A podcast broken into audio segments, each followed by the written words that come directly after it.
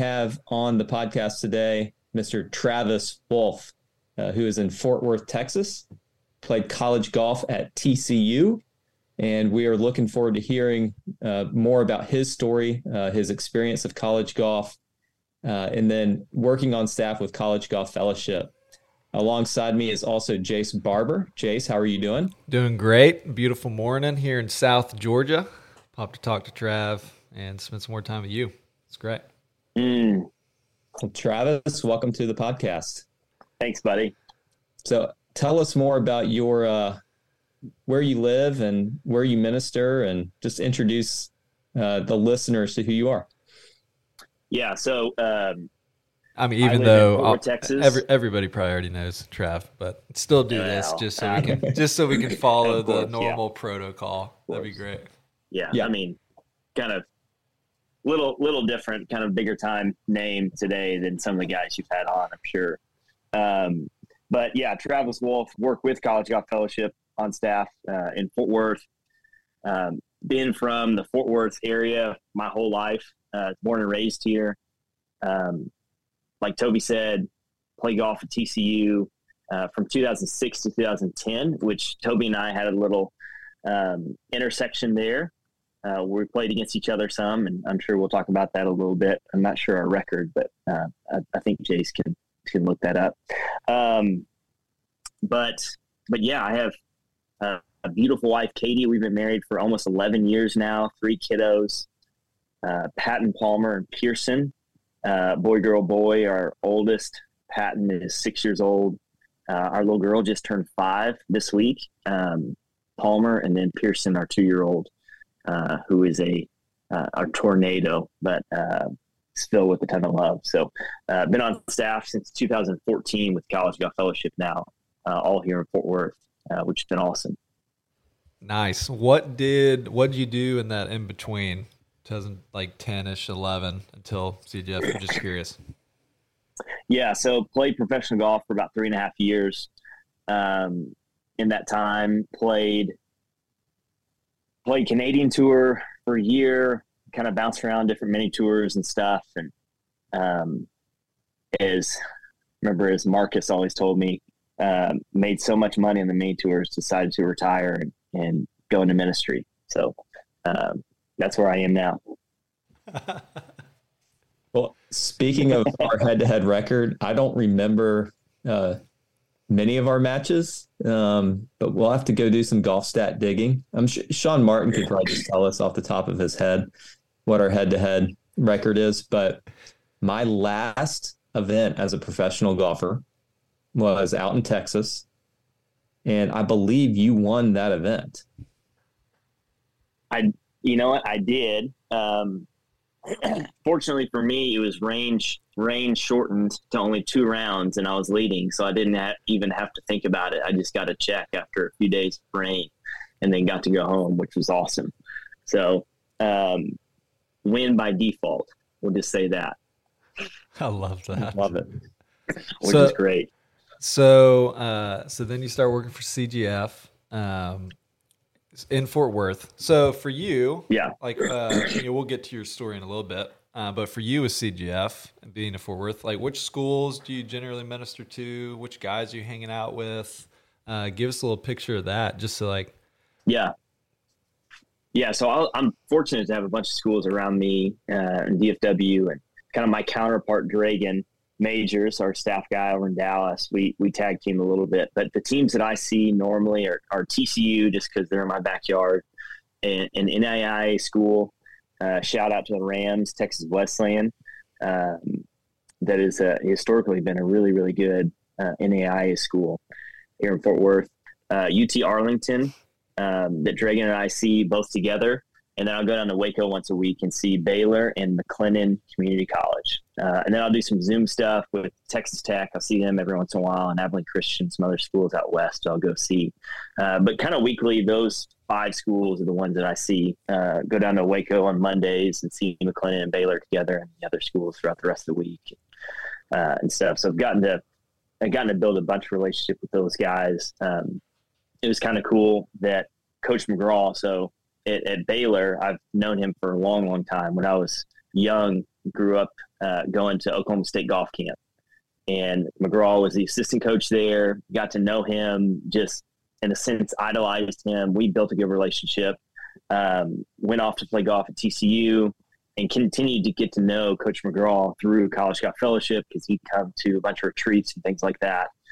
And uh, and then when he got fired at Oklahoma State, went to Alabama for a year. They won, and then uh, that year the Baylor job opened up, and that was 2014, which was the same.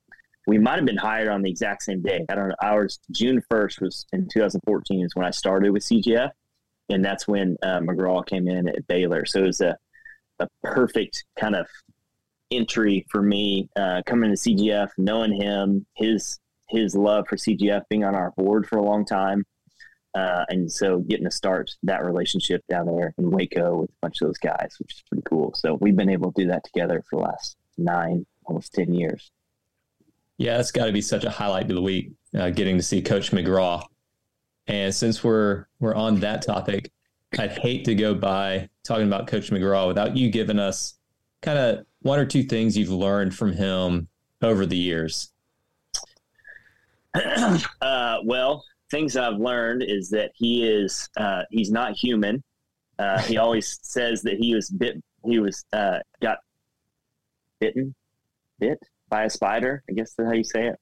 Uh, bit by a spider when he was young and has kind of never been normal since. And so he he gets about four hours of sleep a night, and uh, he's a just a freak when it comes to discipline and, and writing and all that stuff. But I, I would say, kind of in all seriousness, things that I've learned from him is just how much he cares for what he does. Um, guys that come and play for him, um, you know, it's it's more than golf. Um, that he truly is taking the time to help shape them into men, and so the care for his craft as a coach, um, he takes that very, very seriously. And so it's just kind of instilled in me this, man, whatever we do and whatever, whatever we pursue, we want to love it and, and do it in a, an excellent way that honors God because it affects people. Uh, and so that's kind of the biggest thing that I've learned from him that encourages me. Now, if if you want to try to be as disciplined as him, you're just going to fall flat on your face. Uh, and I think people have tried that. Uh, I feel like I've tried it at times. I'm like, gosh, man, I can't keep up. And he's like 80 years old. I don't even know how old he is, but he just keeps going. the bionic man, but it's because he got bit by a spider when he was like two. So not all of us can say that, I guess. So the modern day Spider Man. Modern day Spider Man. Love that. Uh, and then he's, he's still he's still as limber as Camilo Villegas too, so he could do like that read read a putt, kind of like him, Spider Man putt reader. Uh, I think he might have been the originator of that. You would you would know more being a Florida guy. Uh,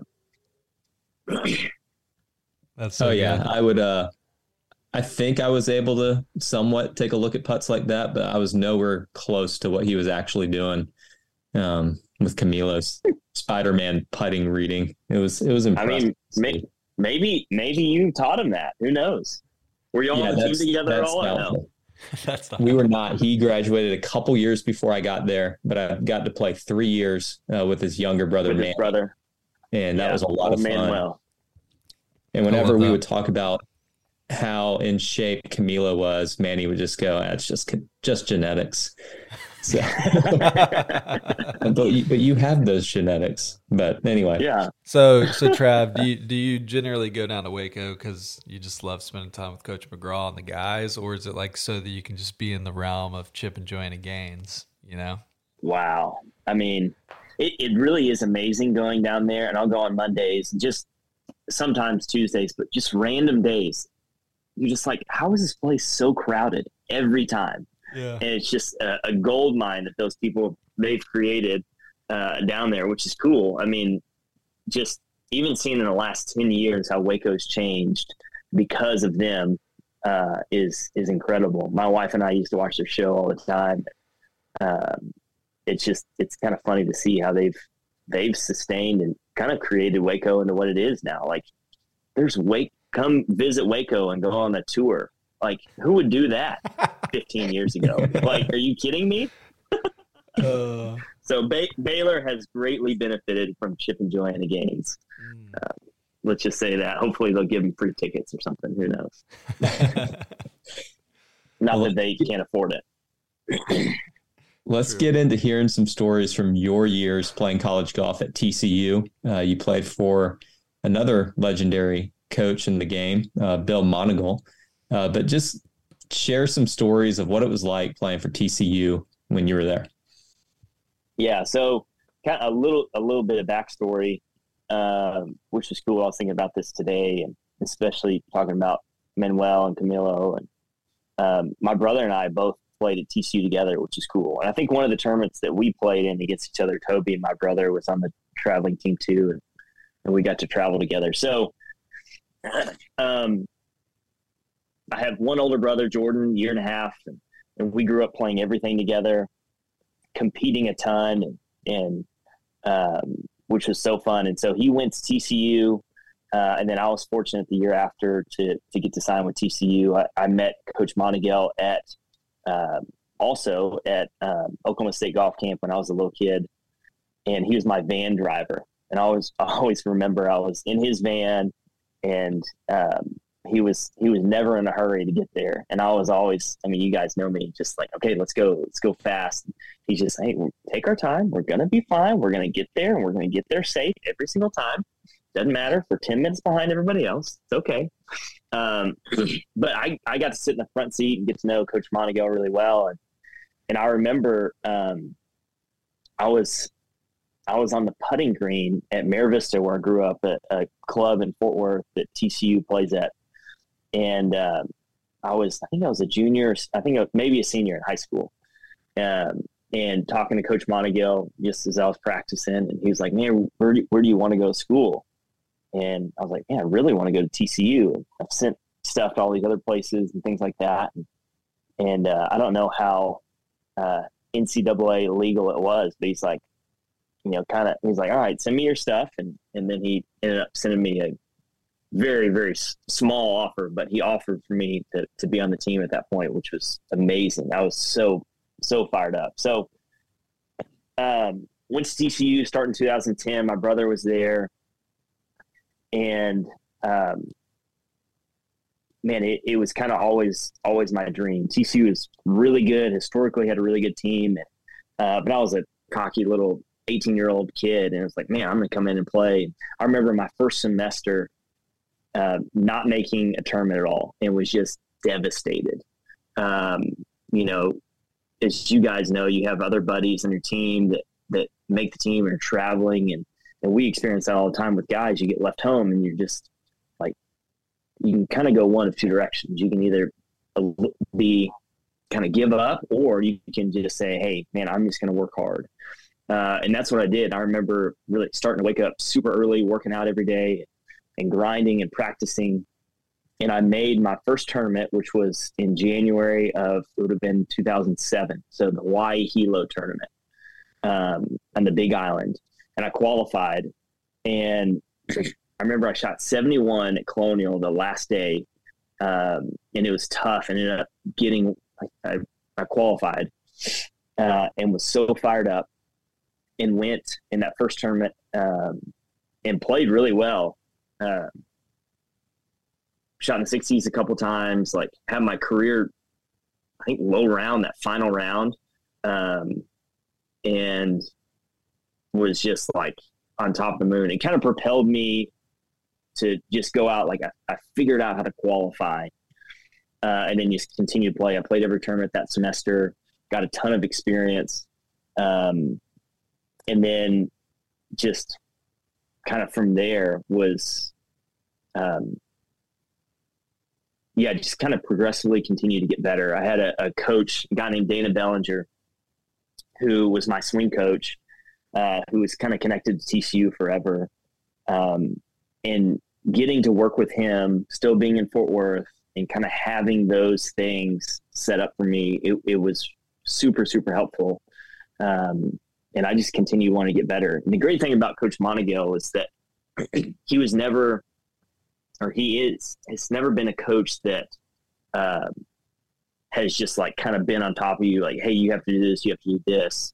Um, which I think he did a really good job. It's like, hey, if if you want to play in the PGA Tour, if you want to play uh, professionally and do this, like you have to be self motivated. You can't have anybody who's you know holding your hand doing this.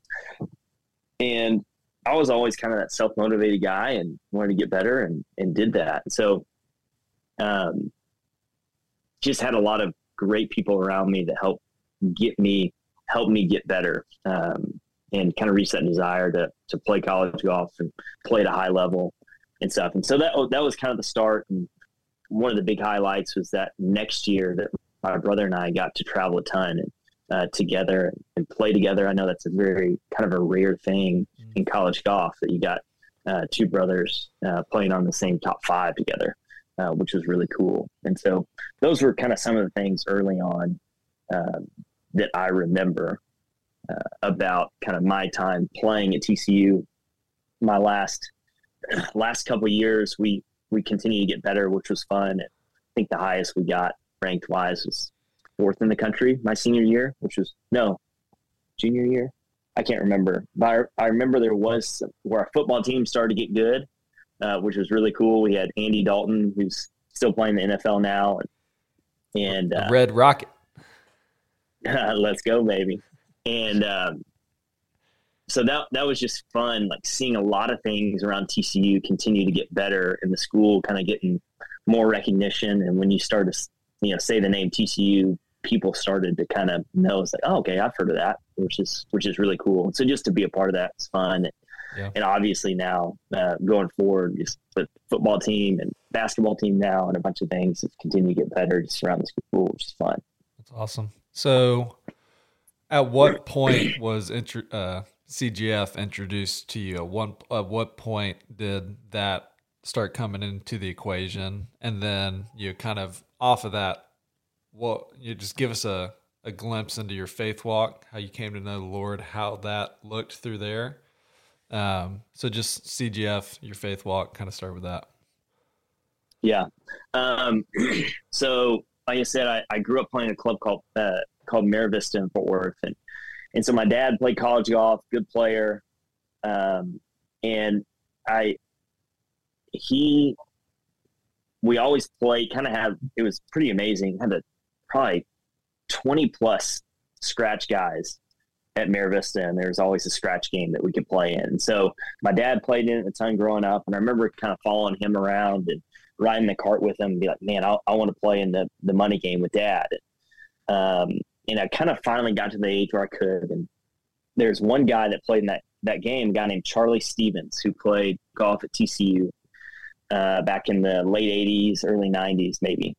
Um, and so he, Charlie's a believer, was involved with College Golf Fellowship. And I remember that when I signed with TCU, um, hearing about the Bible studies that he, he, would host his house. So Brad Payne, our president at CGF, would come down do our weekly Bible studies. He'd do them at Charlie's house, and um, and so a lot of kind of me being a kid growing up, like I have my brother I was telling you about. My dad wasn't a believer really until probably he was about forty one or two or three, something like that. And uh, kind of in that time, my brother and I were probably 12 and 13 years old. And he started to try to disciple my brother and I. Um, and we, I was always that kid that wanted to be like the good, good kid and competitive against my brother. I wanted to beat him in everything. And, um, but I always wanted to be that like good kid. And so when my dad was like, Hey, come do this, do whatever. It's like, okay, yeah, I want my parents to see me as this, so I'll do it but it never really kind of hit for me and struck. So, um, got into college, got introduced to college, got fellowship, was going to Bible studies, and um, but really I was more doing it because it was my dad's buddy uh, that was hosting it, and so we'd go we go on Thursday nights, and um, I remember we always talked about this, like, hey, we're gonna go to go to the CGF meeting. Uh, but hey, Thursday night's a big night in college. Where are we going out after? Uh, and so it's like we kind of get a little bit of our, our Jesus fix or hit or whatever on Thursday night and hang out, uh, but then, you know, go party after. And so really kind of my first, first couple years of college was, Hey, I say I'm this, you know, Christian kid, this good kid. I'm, uh, I'm going to church. I'm going to these CGF Bible studies and stuff like that. But, but man, the life that I lived was just this partier in college. And I, I wanted to uh, chase after good golf, one, but then I wanted to chase after everything that the college life had to offer, and that's partying and drinking and, and chasing after girls and all this stuff. And it didn't matter, you know, maybe how much I had that night before. On Sunday mornings, I'd still show up to church because my parents were there I wanted them to see me. And so I kind of had this this double life um, that I was I was seeking pleasure, but I was also seeking this this praise of my parents and, and their friends and all this stuff. So it's kind of just caught in between these two life or yeah, just living these two lives. Um, and so continue to go to CGF, built a relationship with Brad, but really it was um, it was at a college golf fellowship retreat. I remember Paul Stankowski, who's played the tour for a long time now, Champions Tour, I think, is doing pretty well. Um, went to a retreat there, and it was in I remember it was August of 2008, so it was right before my junior year. And it, it was funny because my dad got baptized. He he'd been a believer for probably I don't know seven eight years at this point, and the guy discipling him um, is like, "Man, you hadn't got baptized, so like you should you should get baptized." And he's like, "Oh yeah." And I remember going to that that summer, and was like, "Man, I haven't really like been baptized." And and so I went to that retreat uh, at Stanco's house and I talked to Brad. I was like, "Hey, man, I want I want to get baptized." And again, it was kind of this thing of I wanted I wanted to do it because my dad did it. Um, and Brad was like, "Okay, yeah, whatever. Like, we'll talk about it." Um, and so I, I, remember coming into that retreat. I, I had met Katie, my wife, a, a few months before this, and so s- some things started to change. So like the way that she was compared to the girls that I had dated before, like it was different. And so I think the Lord was kind of starting to stir in my heart and convict me in a lot of ways. But I, I remember a guy named Matt Chandler spoke um, in that first session. He spoke over Psalm 32 and David's hidden sin. And he, and he talked about uh, his hidden sin with Bathsheba and his conviction and how he was wasting away of his sin, kind of just weighing on him. Um, and it wasn't until he repented and came to the Lord that he was just relieved of this. And man, it just hit me like a ton of bricks. Uh, this whole life I had been living in college, just um, saying I was a Christian, but doing everything contrary to how God had called me to live. Um, man, it's it's just like God opened my eyes. Like I had heard the gospel thousands of times. We gone to a great church in Fort Worth. Um, you know, getting to hang around Brad, being at different college golf fellowship stuff. And it was what the Lord used me in that time, in that moment. And, and I remember right after that, I said, Hey, Brad, can we just sit and talk? And for about 45 minutes, I just, I just kind of word vomited all over him in a sense. And just saying, Hey, this is who I am really. Here's the, um, the thing, just the sin that I've been living in, this, um, this pursuit of of pleasure and this pursuit of um, approval of man and it was just kind of in that moment that, that the lord opened my eyes to say like hey all that that true pleasure and that true approval that you desire is is found in christ alone uh, and man i i said i'm in and, and it really was just crazy um, just in that moment what the Lord did. And I actually did get baptized that weekend, which is pretty cool in Stanco's pool. Uh, but it was for the right reasons. It wasn't. It wasn't because my dad is and what wasn't because whatever. It's because man, hey, I'm proclaiming to be a follower of Jesus Christ, and I'm I'm in, uh, which was so cool. And so, kind of from from that point on, continue to get discipled by Brad.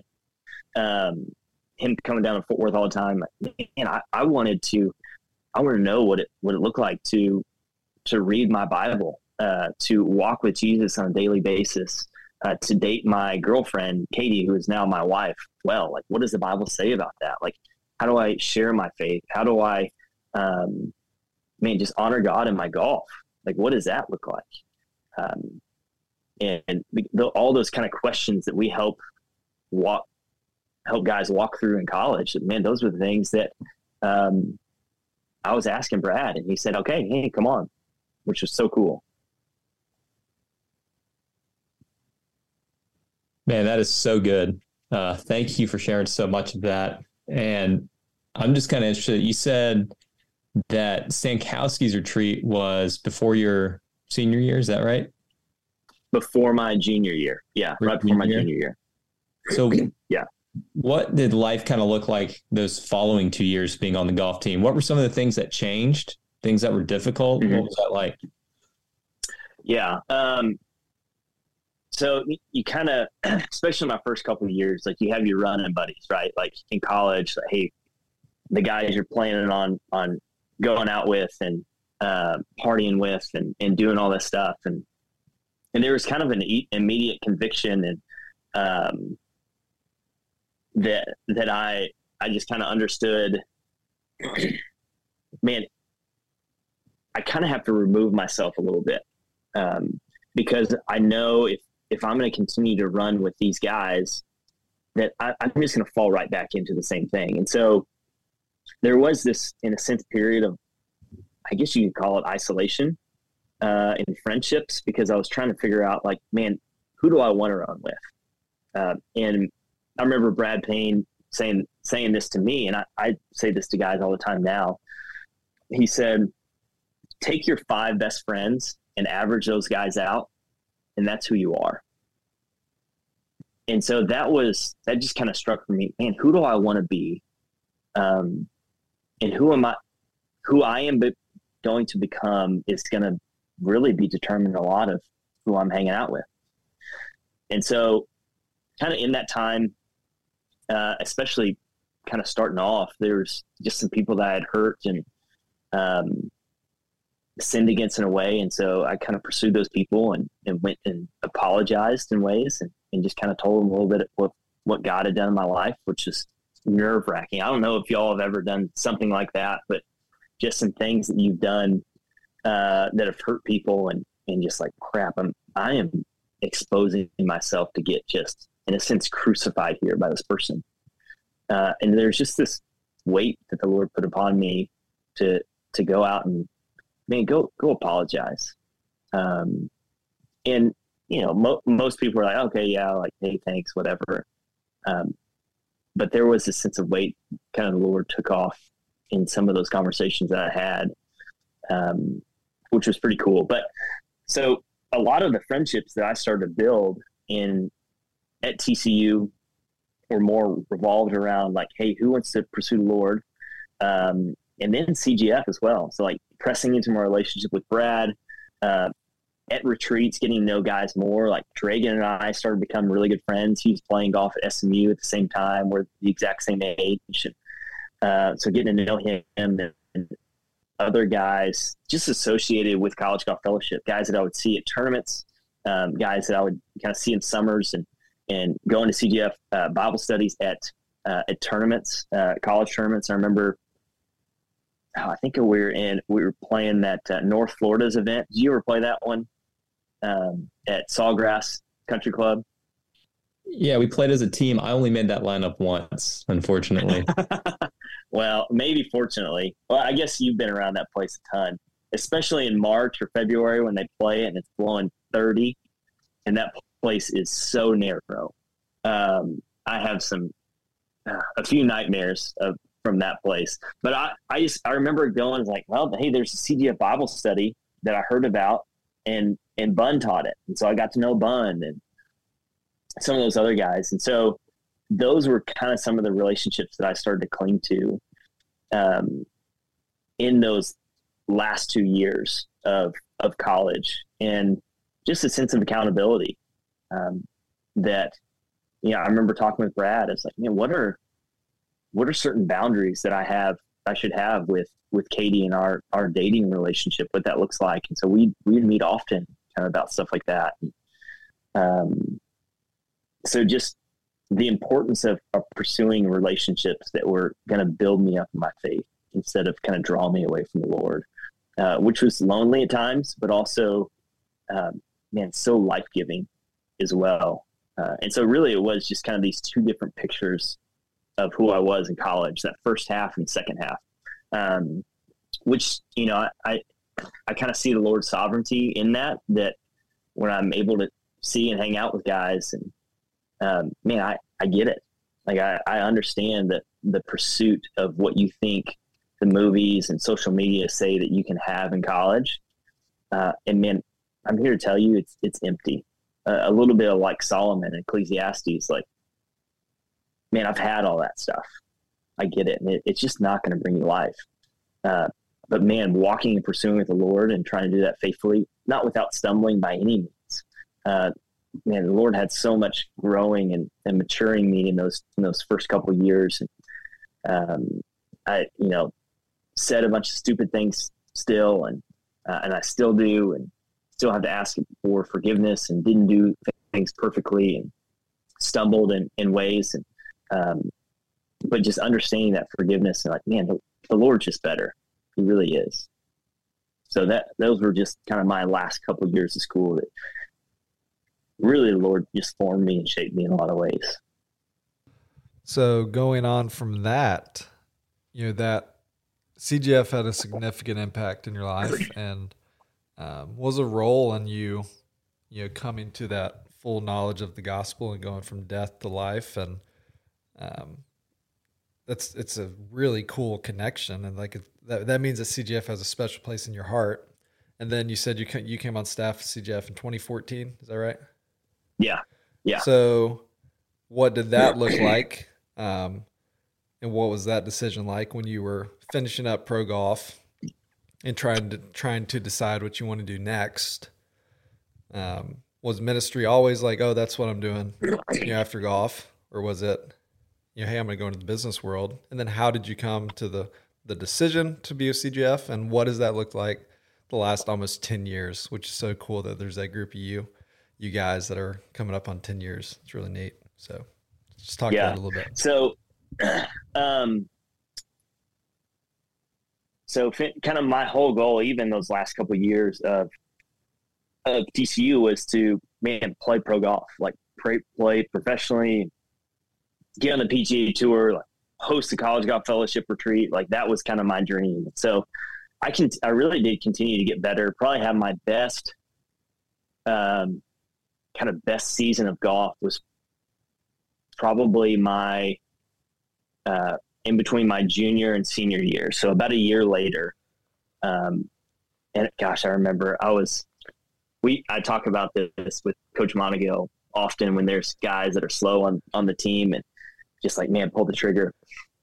I kind of went overboard with some golf psychology stuff in my junior year. And I, I think I was the slowest player in college golf, and I hated myself. Uh, and that, so that's like spring of junior year. I remember we were we were good, and so like I was so nervous about like getting a, a one shot penalty or two shot penalty for. I was on the clock so much. I remember we we were regionals my junior year at Karsten Creek, and it was it was so hard. We were grinding, and and it was like every round there had to be like a committee review if I was going to get a shot or something because it was I just couldn't pull the trigger. I remember my, the guy the guy that I was working with, you know, told me he said, "Hey, unless you are perfectly committed and ready, like don't hit the shot." And I like took that too literally, and I just nice. like I would back off uh, I remember at nationals that year we were playing at Inverness in 2009. So it was the first year that they had uh, match play, and um, I remember backing off so many times on a putt. I think it was number one. It was number one or ten. Those two holes that kind of go out from the clubhouse there at Inverness. And I backed off from a putt. I think maybe like the third time, and I faked something being in my eye just because I was so embarrassed about backing off again because I could tell the guy I was playing with was so pissed. it was so bad. It was a B. Did you see that B? It was a B. Yeah. Oh man, my eye. Oh god. Going and, Tommy uh, boy on him. There's bees everywhere. Man. Ah, ah. and it, I, I remember this was this was the first time Katie, so my wife, we were dating, that she came to watch me play competitively. And after she was like talking to my mom, and my mom is um, like super intense when when watching us play, and and Katie was like, why why would he just won't hit it. What's he doing? She's like, I don't know. I don't know what's going on. What he just needs to hit the ball. and so I was like paralyzed. And we we ended up um, we ended up finishing ninth that year. So it's the the odd team out that didn't make match play, which was tough. I mean, we were in second place with uh, with nine holes to play, and ended up finishing ninth. Did Toby? Did y'all play that year at Inverness? We did. That was my senior year, and I, I think I beat at least five to six guys um, in the stroke play portion. Gosh, that we I mean, that out. place was that place was brutal. We we started on the back nine that last day of stroke play, and we had so we had to play the front nine, and that section from three to nine was so hard, and we just vomited everywhere. Oh. Yeah, uh, and I that was tough. I, I think I shot seventy nine that round. And I was like, gosh, man, Georgia ended up slipping in, and that was their team that was incredible. So they had Brian Harman, they had um, Harris English, Hudson Swafford, uh, Russell Henley, and um, gosh, some, who uh, I want to say Adam. I can't remember the other Adam guy. Mitchell, maybe. Yeah, that, may, uh, I can't remember, but they ended up finishing eighth and played the number one seed Oklahoma State and ended up beating him. Uh, and Oklahoma State won stroke play by like 30 shots. I mean, it was that they had Rickie, they had Peter Uihlein, Morgan Hoffman, um, uh, Kevin Tway and Trent Leon. I remember they were just, it was like the two best teams ever in college golf, those two teams. And they got faced in the first round of match play and, and Oklahoma yeah. State got beat, which was tough. But so I don't, where, where was I going with this? Um, talking about uh, got, like, talking about coming to CGF and pro and stuff. It's all okay, right. Yeah, no, yeah, but sorry. no, no, but I want to touch on one thing. Completely I want to touch on one thing. You know, you said you know, your dream was to play professional golf and to like host a retreat and stuff. And I mean, in reality, that dream has pro- probably come true. You know, because like Toby probably had that dream. I've had that mm-hmm. dream. Everybody's had that dream, and the dream has come true. It was just it was given from our brains and stuff to Scotty Scheffler, and he just took all of it, and he's just doing nah. it now. And we're just living by we're living vicariously through Scotty. Yeah, you know, taking yeah. everybody's dreams and making them reality. Gosh. So. Honestly, but, all I want to do is beat him. All I want to do is beat him in pickleball, and I it. just can't. He's just too good. it's ridiculous. Some guys it just have it. Some guys just have it. They do. So they do. The Lord, the Lord, the Lord uses that humbly. Yes, he does uh, to humble humble us a lot. All right, so we got about so, we got about ten minutes yeah. left. We're gonna go back to the question. okay. How okay, did sorry? Back to the question. How did okay. you come to CGF? So, and what does it look like? So since? one, yeah, played played good golf that literally right after that. So I kind of snapped out of it was one lesson with my with my uh, swing coach that just snapped out of it. He said, just take one practice swing and hit it. Don't care. I played like the best golf of my life that summer right before my junior year. Uh, into my senior year and continued. So I was like, man, I want to play pro golf. Like, I think I can do it. And, um, and so I pursued it. So played at Canadian Tour uh, that first year, missed out of Q school, and was just kind of missing and, and longing for the, the sense of community that we had centered around studying God's word in college when Brad would come do it. So I remember talking to Brad and talking to Marcus and said, man, we don't have this out here, like playing Canadian tour and playing, um, you know, it, the tour formerly known as the Hooters tour, um, the Adams tour, all the stuff. And they're like, well, why don't you just start it? And I was like, okay. Uh, so it was probably a year in, and I started leading a Bible study on the Adams tour we were playing.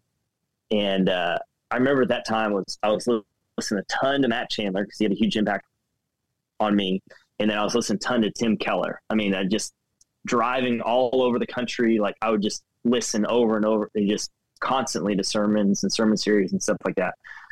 And I was listening to one from Keller over Romans, and so I was like, well, I guess I'll teach Romans and just kind of regurgitated whatever he said. And, uh, people would ask questions in the Bible study. I was like, I don't know, like go listen to the sermon. Like this is kind of what he says about it. I guess it, I guess it must be true.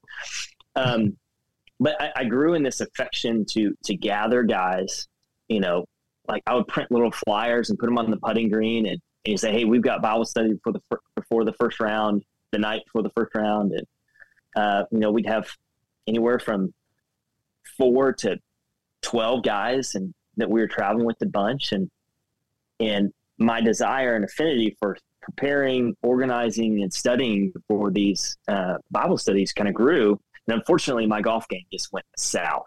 Um, I got the I got the two way miss um, off the tee, which was tough. I mean, it it was every time, and it didn't matter if it was driver or two iron or whatever it was, and I was just terrified. And you know, um, you know, Brad Payne was back in Dallas just praying for that two way miss. Lord, please well, give T Wolf the two way miss. After I, after I did come on staff, they were they were saying I was like, well, we, we prayed that you would make it big and, and give give a ton of money, or you would just lose your golf game and come work for us. I'm like, well, don't tell my wife that because she, she, she, I don't think she was at least initially too fond about the ladder. Um, and so just kind of had this, man, I was so down. Like everybody who's played competitive golf has gone through these seasons to where you're just like, man, am I ever going to get it back again? But I was just growing in this affection to um, to teach God's word, and and so kind of in that kind of the middle part of me playing professionally, it was like, man, this might be something I want to do. Um, had no thoughts of ministry ever before that, uh, and so kind of progress on. Uh, I was going to start playing my last year. This was kind of uh, Katie and I got married in 2012 um, in May, and I played for another probably year and a half after that. And it was in January of 2014. I was going. I went down to Lima, Peru, and uh, tried to qualify for Latin American Tour. Shot two, you know, like like 78, 80 or something the first two rounds. And I had already kind of been thinking about, man, should I should I play this year or not? And had people kind of continue to encourage me, hey, man, just you'll you'll get out of it, you'll go. And it was there that I called Katie, and she was a teacher at the time, which was great because we actually had some income because I wasn't making any playing golf. Um, and I said, "Hey, babe, like, yeah, I'm done. Uh, this I'm going to finish the last two rounds, and and um, and coming home, we're to figure out what we're to do." And I uh, I remember I actually played decent those last. I think I shot under par the last two rounds. Just this weight and freedom of like, man, this this isn't who I am. And there's so much wrestling when I was playing professional golf, and there's a lot of guys that did so well, but I just didn't do it well. I put so much of my identity in my score and my status. You know, when you get home playing professional golf tournaments and stuff, hey man, how you playing? Like, what's going on? And especially when you're not playing good, you, you always have to like make up some kind of positivity, like, oh man, I'm working on this, but I think it's going to good. I mean, when you're just lying out of your teeth, like, man, I'm playing crappy and I'm just not good. and like kind of the freedom to be like, hey man, I'm just, I'm just wasn't good enough to make it, and that's okay. And so, Katie and I, we just started praying. Like, man, Lord, what do you want us to do? Uh, I had gotten a degree at TCU in finance and real estate. My brother's in real estate had some other guys doing that, and some other kind of golf supporters that I had had other businesses that um, I went and kind of shadowed and, and talked about doing. And and when I mentioned ministry, like my wife, she was not. She was like ministry, like what? And um, and just kind of this dream that we had together the whole time we were dating was to play pro golf. And so this this kind of dream died with us together. And and I was I kind of I had already wrestled through a lot of it, and but she had to process that kind of herself, and and really through seeking counsel with um, pastors and friends and CGF guys and businessmen and and stuff, and through a lot of prayer. I remember she came to me a few months later, and it definitely was not immediate. It was it was tough, and especially because I had nothing to do. She was going to work every day, and I was just kind of sitting around twiddling my thumbs. It's like, man, what am I going to do? And um, I remember she came just saying, Hey, I, I, trust you in the decision you make for our family because I, I know who you trust. And and as a as a man, like for your wife to say that to you, like this this sense of I trust you is is really what we desire uh, as men. She's saying like, Hey, I, I'm going to follow you where you go. I trust you leading us. Um, but also there comes a huge responsibility that, God gives us as men to to lead our family well. And so I had to wrestle through like, man, do I want to do this just because I think it would be fun, or has God really put this desire in my heart and prepared me for that. And so, probably another few weeks later, us coming together, saying like, "Yeah, I think God has prepared me um, for ministry in the college golf world um, through my just journey through junior golf, through college golf, through professional golf, and kind of my faith in the middle of that, and how the Lord just saved me in that and changed me. Um, I mean, He's been preparing me for this to be able to care for guys in that same space that I was in. And so um, that was probably April, maybe. And uh, I had had conversations with Brad and guys like that, but I just started hammering them, just begging, okay, hey, I'm in. Like, when am I going to start? And they, may be patient, all this stuff. And, uh, and, you know, I'm not sure if they, I guess they were praying for me in a sense, but I feel like I bugged them more than anything to come on staff than they actually maybe wanted me. Um, at least that's what I thought early on. Um, but I said, man, this this is where I want to be. And um, finally, they hired me, and I started June of 2014. And uh, man, it, it, has been been so fun ever since to see what the Lord has done, uh, and being able to see it from our side, kind of our side of the table, and looking back and caring for guys in the same space that we were uh, those you know 15 years ago or so. Man, that's awesome. I just absolutely love working with you two. You guys are incredible men and great husbands, great fathers. Trav, you're just you're a stud. You really are. And uh, Toby, let's uh, let's wrap it up. Do a little rapid fire, and then we'll we'll close it out. You want to you want to lead our rapid fire? I will. we will start with asking him like you know, like he doesn't do it every week. I'll take the food questions. You take the golf questions. Um, so, Travis, favorite meal of the day?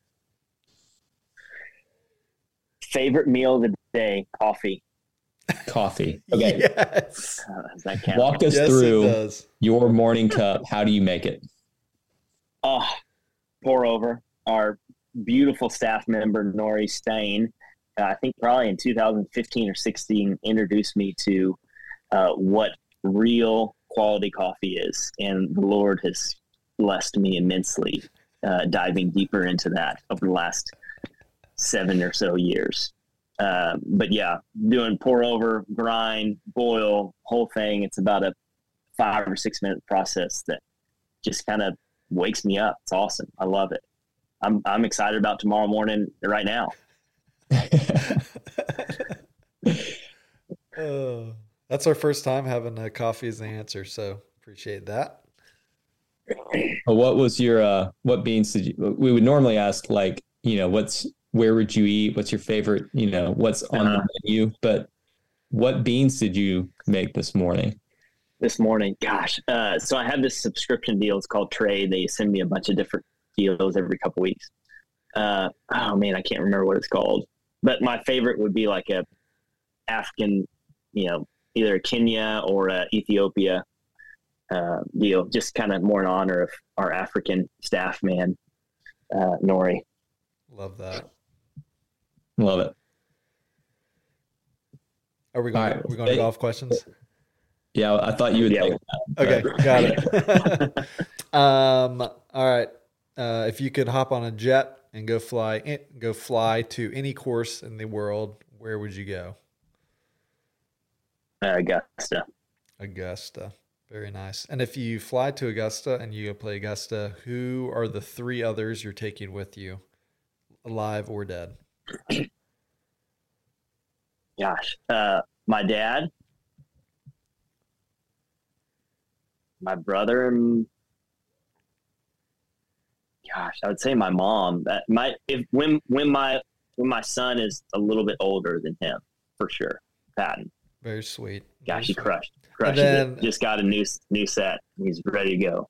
and then we'll have a we'll have another foursome that you get to play with in the afternoon that are not family. Who are those three? Who are those guys? Uh, I'd say Dragan. Mm, that's so sweet. Yeah, it is. Gosh, man, who would that? I know this is supposed to be rapid fire. I think just simply for the entertainment value, I'd say Dragan, Scotty, and Brad. that would be incredible. Wow. Yeah, I hope that actually yeah. happens. Like, I hope at some There's, point Scotty says, "Hey, may, fellas." Hey, may, maybe that's a little a little kind of feeler out there. I know, I know, I know. A guest is coming up. You need to you need to go get a. I don't know if they have pickleball courts there at Augusta though, so we might not go.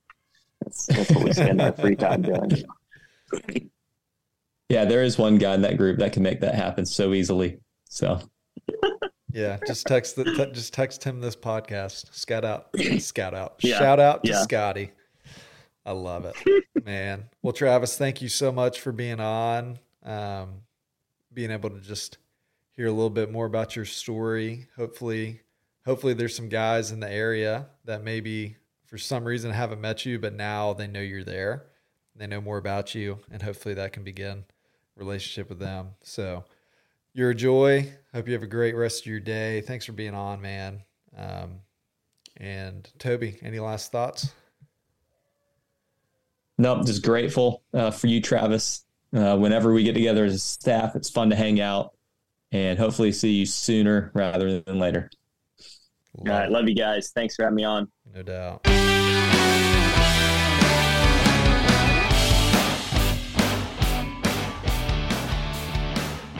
Thanks for taking the time to listen to the Golf Life Faith podcast. Whether you're a college golfer, a coach, or you just love golf, we'd love to hear from you. If you have any questions, please email us at podcast at collegegolffellowship.com. Also, check us out on Instagram at College Golf Fellowship and on Twitter at CGF Tweet. Be sure to subscribe to our podcast and be on the lookout for the next episode next month. Cheers.